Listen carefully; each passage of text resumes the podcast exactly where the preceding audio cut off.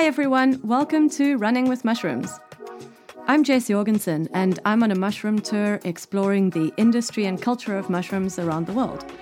As part of my research, I'm interviewing people working with mushrooms or connected to fungi in one way or another. This interview takes place at the All Things Fungi Festival of 2023 in the English countryside of West Sussex.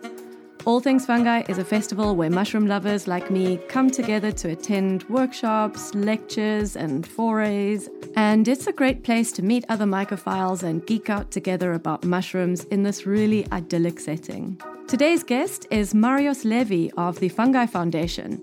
He's the campaign lead for their 3Fs initiative. We went walking in the woods looking for a quiet interview spot and found a lovely picnic table and chairs overlooking the valley. By the way, in his intro, Marios mentions Christian. Here he's referring to his colleague Christian Moreno-Tormo, who's part of Fungi Foundation's team who runs the Expeditions and Their Elders program. Also, at some point we mentioned the IUCN, which is the International Union for Conservation of Nature. Are we good to go? Yeah. Thank you. Marios, thank you so much for coming to chat with us. We are here at All Things Fungi Festival. Marios is visiting just for the day, so I'm glad we've caught you. Thanks. Pleasure to be here. Before you whiz off back to the airport and back to Greece, I'll let you introduce yourself and your role at Fungi Foundation. Who are you? Yeah, so I'm Marios. 2.5 years ago, I started as a volunteer doing little tech-related things, like helping out with the website, some social media stuff, helping Christian with some database stuff. I'm mostly focused right now under the conservation program on an initiative we're doing called the Fauna Flora Funga Initiative. Could you give me a quick wrap-up of all the different things that Fungi Foundation does? You know, who is the organization? What is it all about? Yeah, so Fungi Foundation has been around for just over 10 years now. It started in Chile from our executive director and founder, Giuliana Furci.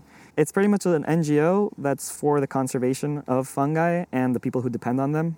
Under that, because of kind of how vague it is in a good way, because it's an entire kingdom, there's quite a few programs underneath. We're trying to make curriculums for fungi, for schools, for kids to learn, so that's a long-term process, of course. Then we have elders programs, which is to see like ancestral relationships between fungi and indigenous populations or just ancient uses. Then we have the conservation program, which is what I'm doing, and under the conservation program we have quite a few little stuff going on, like web tools that we're doing, applications. Fauna Flora Funga Initiative is one of them, and some other campaigns. Like we have one which is like don't burn the forest for Morchella, for morels, which was a thing to tell people not to burn forests in expectation of getting mushrooms. That falls under conservation. And the final one is expeditions, where we do some real field work, potentially discovering new species and rediscovering lost ones.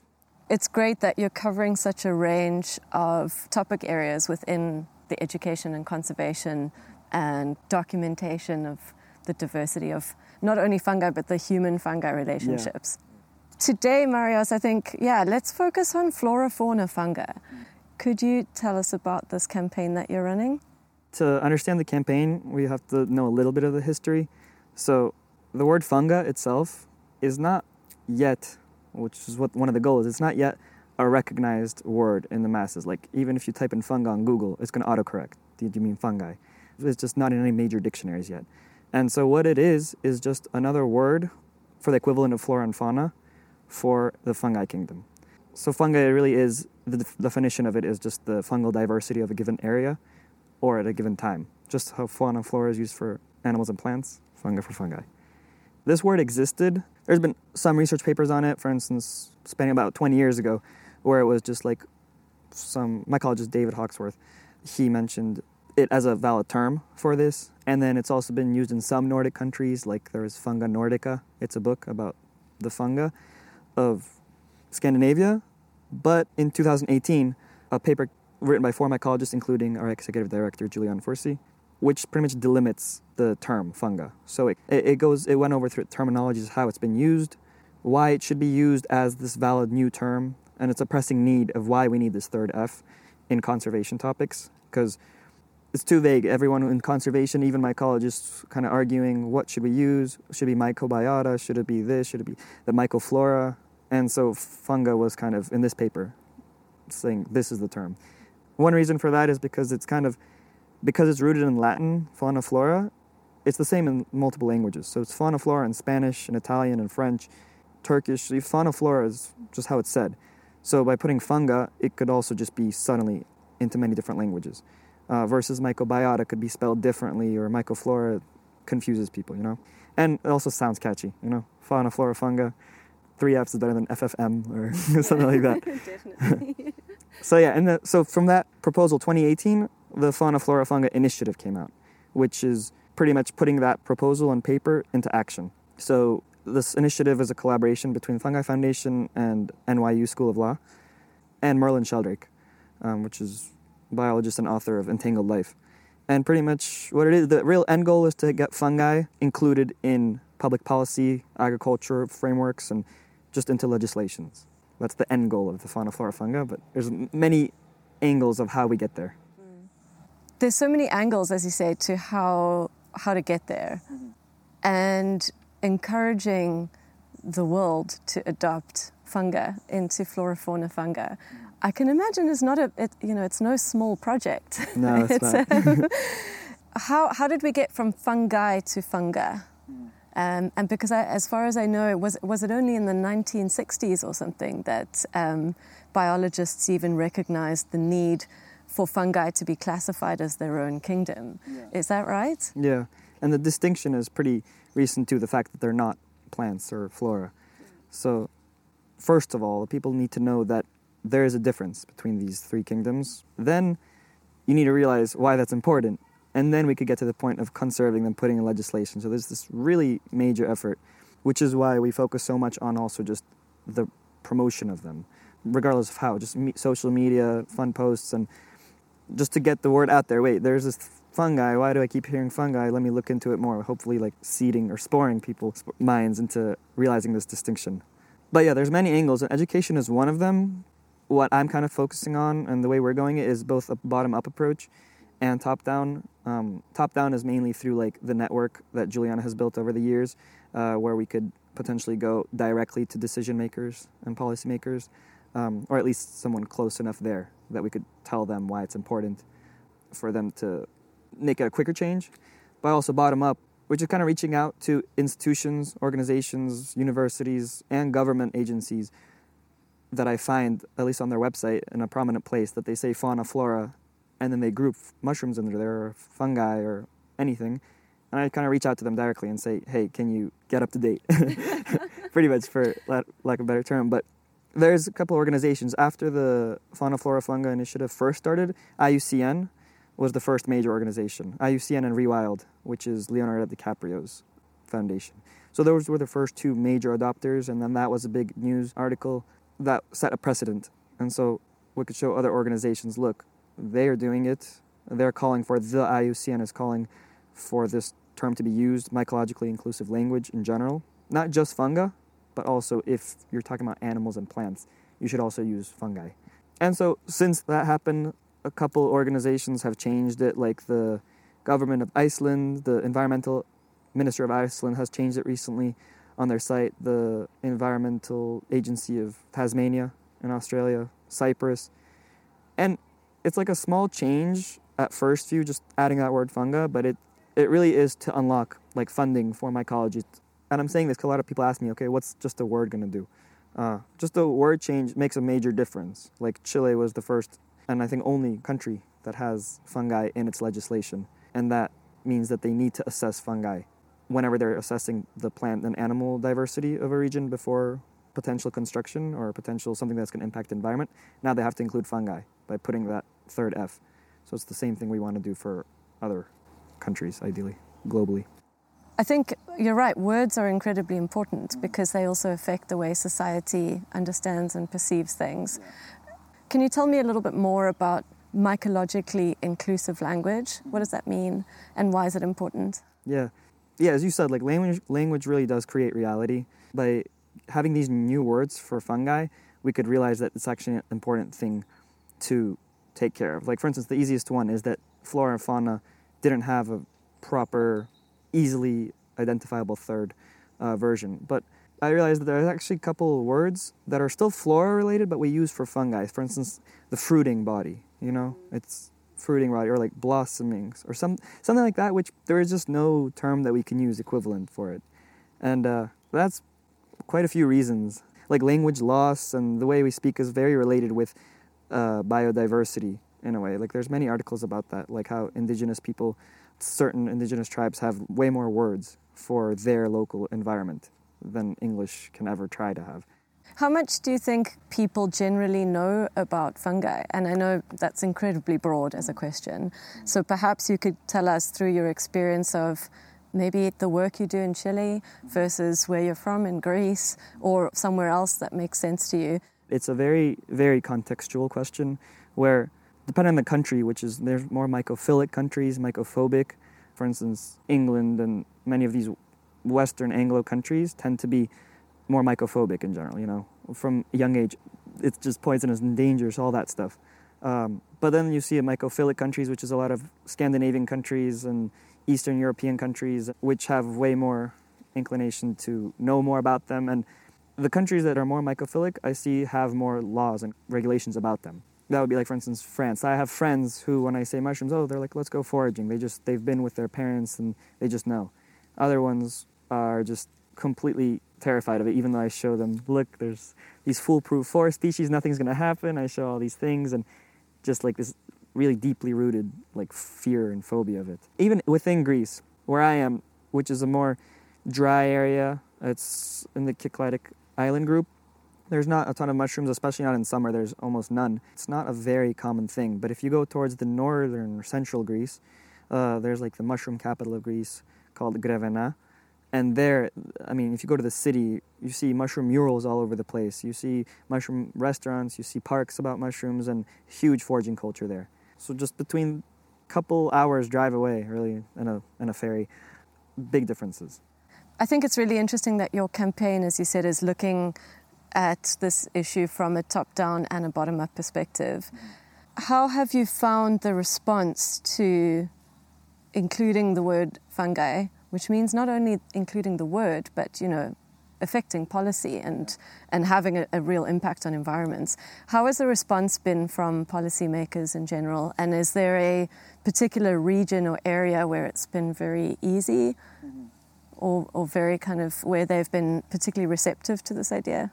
Yeah. I think that's kind of also a spectrum. A lot of the times it's almost just a technicality change, like on their website, or just something really simple. I'm like, hey, can you change this? And I send them some links, and this is why you should do it, blah, blah, blah.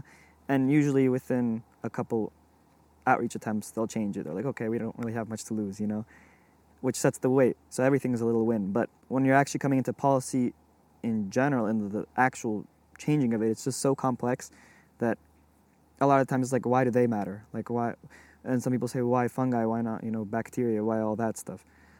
It is definitely more challenging, but I have found, at least in South America, there's quite a bit of push for it because it's just more green and more biodiverse there. And especially Giuliana has many contacts down there, and so she knows who to reach out to, and they're very open to it. And there's a lot of work being done in Brazil. There's mind funga. One of the guys in Brazil, unfortunately his name escapes me now, but he was one of the writers of the paper delimiting the term. Okay, yeah. Okay. You mentioned Chile. Could you just paint a quick picture of how Chile is quite unique in its legal commitments to fungi? About 10 years ago, Chile became the first country, and I think still the only country, to include fungi, like distinctly fungi, in their legislation.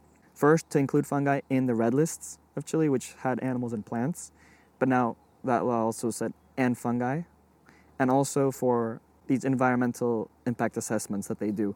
Now fungi have to also be analyzed. The funga of that region have to be taken into consideration as well.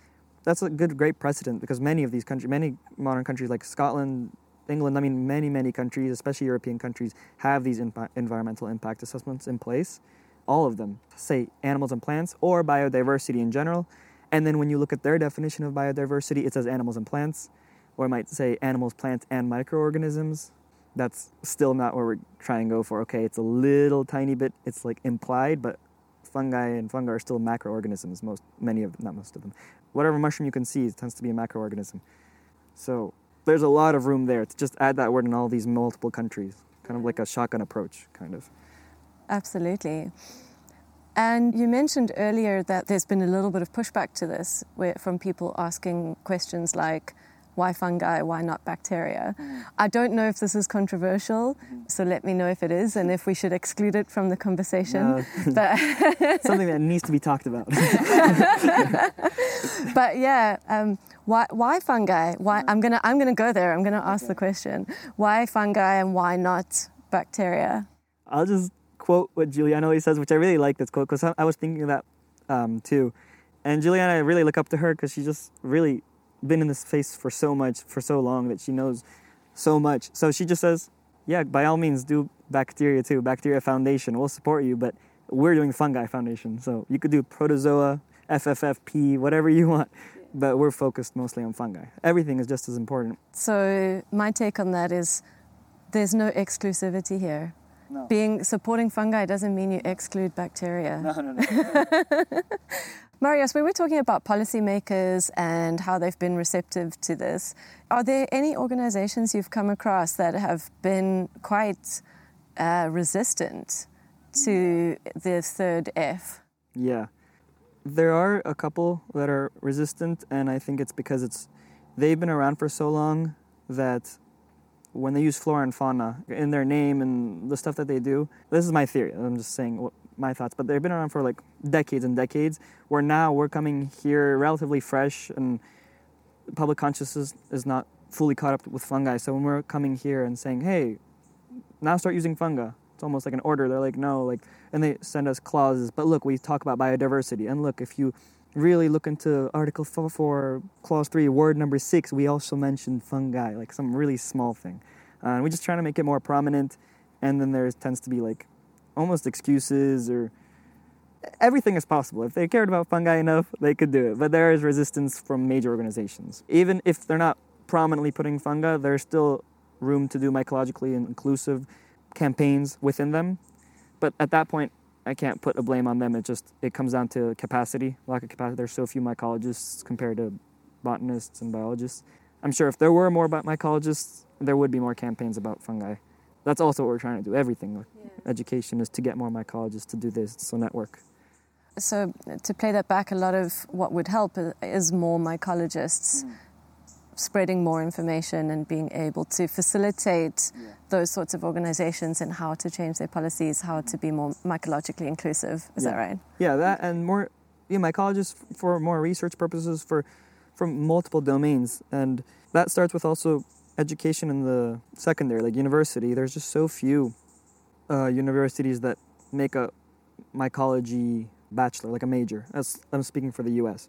because I know that domain pretty good, but there's just a handful of people who are majoring in mycology. So that needs to be a bigger thing, and showing why it's important to do that. Yeah, yeah.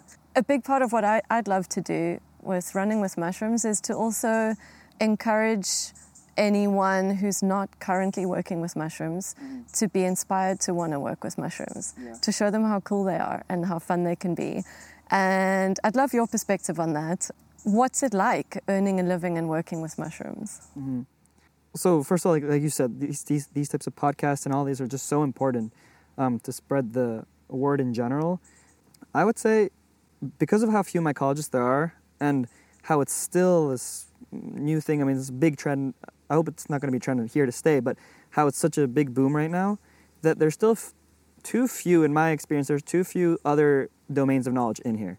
So I would say I'm speaking to people who are not even in nature related right now, which is my background, because I came in from mechanical engineering, I came in from 3D printing industry and 3D modeling, and very, very different. And so when I came into the fungi world, which was just through foraging and YouTube, I just started doing some 3D modeling of fungi. I made like some art project related with 3D printing and fungi, and those kind of blew up on social media. They got like 100,000, 200,000 views or something on Reddit and LinkedIn and all that stuff. And it's just such low-hanging fruit right now. I feel like anyone who comes in from a completely different discipline, it could be dancing, it could be astronomy. I swear, mushrooms have something related with so many different majors and so many different things that you could really carve out a really good niche, regardless of what you do. So try to find an intersection, and I think there's just so much innovation to be had in the fungi world. Mycologists are important also, like I said, but coming in from something way different, I think will spur the biggest amount of innovation. And yeah. You kind of answered this, but I'm going to ask it anyway. How did you get into this? Why mushrooms? You mentioned foraging and you were building some 3D models of mushrooms, which sounds really cool. I'm going to go check those out. But why mushrooms? I probably should have said this in the beginning of the podcast interview, but I'm not a mycologist. I've never studied public policy. I've never done biology courses, but I did start about 11 years ago. When I was 14, on my walk to school, in high school, it was just a ton of mushrooms on the walk to school. This was in Maryland. And in Maryland in fall, there's such a diversity of mushrooms that just on the walk, on the trees, on the ground, I just kept seeing these new things that clearly were different than plants in some way. And I just wanted to know what they were, and I got little field guides. And then I joined the Mycological Association of Washington, D.C. And at that point, which was like 2013, the demographic was so different. Like I was 14 or 15 years old, but the next youngest person was probably 60 years old. It was a huge gap. It just looked so much different than what it is now. Where now if you go to the same association, or these mycological associations tend to be people in their 20s and 30s. It just seems to be a much younger population interested in it right now. And so, I started with that, foraging, and even my mechanical engineer senior year capstone project was about mushrooms. It was this mushroom incubation locker. You set the species and it'll knows what humidity and what temperature to set it at. That's what I was saying. No matter what I do, even through linguistics, something, I always try to get mushrooms involved. Like, come here, you. Can I have a mushroom incubation locker, please? Because when I try and grow mushrooms, they usually fail. That's fascinating. Okay, so you've come from this mechanical engineering background into mushrooms. And what's it like working with mushrooms now? It's great. Like, I'm learning something every day, and I'm really applying stuff that I learned from mechanical engineering and from software. But there's just so many, like I said, there's just so many ways that other disciplines could help with. But right now, especially in the conservation area, it's really interesting because of how new it is. There's so few people doing it, so there's just a lot of room for low-hanging fruit in the beginning, which I like. Least effort for most impact is always good. So like even just organizations which don't include fungi, that's just tons and tons. So I have my work cut out for me, and I try to use automation tools and different ways of making applications and indexing to try to scale it up as fast as I can. Like I said before, like a kind of a shotgun approach into messaging as many organizations, and then the ones that are interested, then I do a little bit more custom work with them, and then finally until there's some change happening. But I just know the industry, let's say, quote-unquote industry, just through the Fungi Foundation. I never worked for any private company. I never made money or anything from selling mushrooms. So from the conservation perspective, it's good because like it could do some real work in a good way. I would love to learn a little bit more about the campaign and how you run it. Yeah. So you mentioned this shotgun approach. Mm-hmm. You've mentioned you're approaching policymakers top-down and you're approaching organizations from a bottom-up perspective. Mm. Can you tell me a little bit more about how do you go about it? Within the Fauna Flora Funga Initiative, within the bottom-up approach, there's a couple little things that I'm doing. And one of them, the biggest part of that is scoping, like you said, scoping out what organization, what museum, which is also outreach, what institution is needed to have outreach for, Because there's many cases of fauna and flora that actually don't need the third F. For instance, if it keeps coming up in different organizational names. Of course, I'm not going to keep messaging the same thing. It's just, I do it multiple different ways. But for instance, if we're talking about municipalities or government agencies, for instance, environmental agencies of certain countries, I Google that country and then I use advanced search to search for websites that are in the domain of that country, like Italy.it.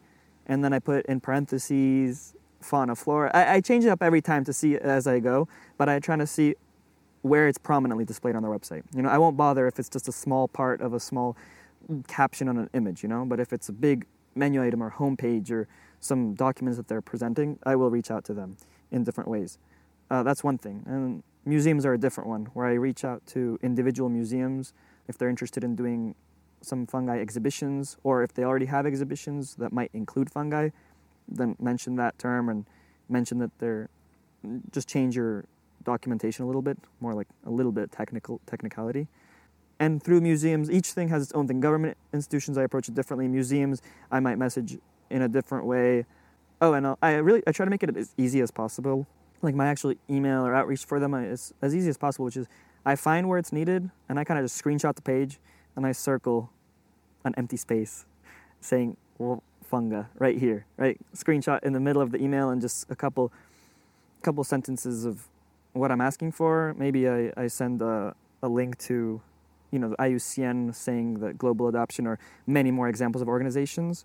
And I say, you could be next. It's an invitation. It really is an invitation. You know, we're not forcing anyone, but if you do it, it's going to look not only better on you, but for the world, it will be a better reason to do it. That's one thing. But another thing is kind of tracking the changes of the use of the word for presentation purposes. And I do that, tracking the use of the word funga in social media, right? Which also, it takes a lot of advanced search to weed out most examples that are not relevant at all. Like funga means clothes in Swahili. People in arguments in Swahili saying to each other, shut up. Funga, I don't know the name, but they always say that. So I have to, okay, minus Swahili language. And then I have to put in and then it's, okay, Swahili's gone. But now in Italian, in one conjugation of the word fungir is also to like open. So I have to keep narrowing it down, weeding, going through the weeds until I find people actually using fauna, flora, funga or funga without needing to use fauna, flora. So you're approaching this from so many different angles. Yeah. And I can imagine you're quite busy because there's a lot of work to be done. Yeah, yeah. All over the world, multiple languages. Yeah. If I was an organization and you found my website and you wanted to reach out to me, I know this is hugely context dependent, but what would you say to convince me to use funga? Yeah. Well, I always start the email just pretty much thinking that they even have flora and fauna because that's a big step two. It's not like many countries even have anything about environment. So if they have that, like, thank you for having that too. And then I mention fungi are distinct. They have so-and-so benefits, both ecosystem services and for humans. I actually don't talk about the Fauna Flora Funga Initiative that much. I found that doesn't help that much if I say, look, I'm part of the Fauna Flora Funga Initiative. Like, they don't care about that specifically. They care about, and so do I care about that speaking for the fungi. So like I said, it's very context dependent, and that usually helps. Just a few lines, a very easy action item, call to action. Look, this part in the website, I noticed this page and this page, and I link it out. If you could change this here and here. And then once we get that, again, context dependent, if it's like, for instance, if it's for an organization that has branches all over the world, I might target just one small little branch, one random country that I don't know much with, but I saw that they use that term, that there's a very easy in. I try to send it to them in their own language and screenshot and make it easy. And if they change it, it just sets a precedent for the rest of the branches. And then from that, I could email a different branch saying, hey, look, what about that branch? That branch does it. Don't you want to do it too? And it kind of builds on itself, strategizing it. One organization at a time, you're going to get us all adding a third F. Slowly but surely, one step at a time. What is the future for funga? What would you like to see happen? Like, where should it be recognized? Mm-hmm. Just for people, mostly, it starts with individuals, you know, just when you're referencing anything, biodiversity or anything, because that's another place. It's not just I see fauna, flora, and I have to put funga, but in some organizations, even major ones, they're even in laws, like global regulations, when they're defining biodiversity, like I said, they just say animals and plants. And it's just kind of an insult at that point. Like, forget fungi, just add fungi or add and other macroorganisms or something else to realize that it's not just animals and plants, you know? Before I joined the Fungi Foundation, I really didn't realize how prevalent, I'm not going to say anti-fungi mentalities, but just how prevalent it is for just complete disregard and neglection of the entire kingdom. So ideally, people just use it more and write about it, tweet about it, make songs about fungi, everything. One thing I am doing is going through many Wikipedia articles and changing it. When I see the Wikipedia, it says the flora of this area, but it's talking about different mushrooms in that area. I just changed the category, flora and funga. Almost all of them are approved, but actually I'm going to call this one out. But like I did it for the fauna and flora of England. I changed the Wikipedia article, and I guess there was just way more editors on that, so they changed it back saying, oh, this term is not that very commonly used, don't write that. Will you go back? I think I will now. And I keep bothering them. Go back and try and change it again? Yeah. So that's for instance, from institution. There's just many different ways, but also we try to reach out to museums. That's another big part of the FFF initiative is try to get more fungi exhibits in museums and also on their digital material. And for that, I could reach out to top museums in each state if I'm focused in the U.S., but then there's like museum associations, have already a network of museums, so I reached out to them individually, and universities and Twitter, and social media is a big one. So if you look at social media now to see different trends of how the term is used for our own presentation purposes, this initiative really started, or the term started in 2018 when it really started to be used, and it's just cool how it's changing. It's way higher frequency now, more people are using it, but the context is changing too. So in the beginning, in 2018, 2019, and 2020, every mention of funga in the context of fauna and flora was about the initiative. And that's not the goal. The goal is not to spread the fauna, flora, funga initiative. The goal is to spread the word funga, you know? Ideally, I mean, people would forget about the initiative, and it's a real thing. The initiative is just this transitional period. And so now if you go on it, many more people are using the term funga in just regular context. They're just mentioning funga, no view of the initiative or anything, and that makes me happy. Like, the less it's talked about the initiative and the more it's talked about the actual word itself means that we're doing a good job. And the initiative was really led in, you know, English, Spanish, and Portuguese, but now I just see it in so many different languages. Like I said, Turkish and Japanese, sometimes I see mentions of it, and it's just really interesting to see how people are using it. So your dream is for fungi to just be included in culture at every level. At every single level. At every level. Because that culture, language creates reality. Policymakers are part of culture. They're not just these beings, aliens that don't live on Earth. I mean, for all we know, we could do something with music, fungi, and the decision maker, policymaker, the prime minister's son's favorite song turns out to be that. He's listening it in his house. He's going to subconsciously add it, you know. Culture is where it's coming from. You're clearly passionate about this project, and it's great because that passion is infectious. And you've got me, you know, in my spare time, I'm going to go hit up Wikipedia. Like, hi. No, I'm kidding. I won't tread on your turf. Please do. No, that's actually, please do, because it's way too much work for one person. Yeah. So if you do see an examples, and I really like something that really makes me happy is on Twitter. When I search in fauna, flora, funga, a lot of them are actually replies to people saying fauna and flora. And then random people, it could be mycologists or other people who've heard it, like, hey, correct term is funga. People I've never messaged, I don't know who they are. They may even have like 30 followers, and then they're correcting someone. I'm like... Yeah. Well, one of my closing questions for you was going to be, how can people get involved? So I guess that's one of the ways, right? Yeah. Is for us to just keep having conversations as individuals, as people who are posting on social media, you know. And I do want to reiterate real quick that the true, like, final end goal of the Fauna Flora Funga Initiative is for fungi to be included in, like I said, not just the term, but just the concept of fungi kingdom to be included in policy and regulation and legislation. But it's so abstract that we're going at from so many angles that the easiest thing for an individual is to include it in the culture with the hopes that it gets into that legislation at the end. Absolutely. And if individuals would like to get involved with you and your work or Fungi Foundation, is that an option? Yeah, right now I have one volunteer helping me out, but I'm always open. I try to keep very clear methodologies of what I do so it scales up. I try to think it in a very, like, scaling mindset of how it's done.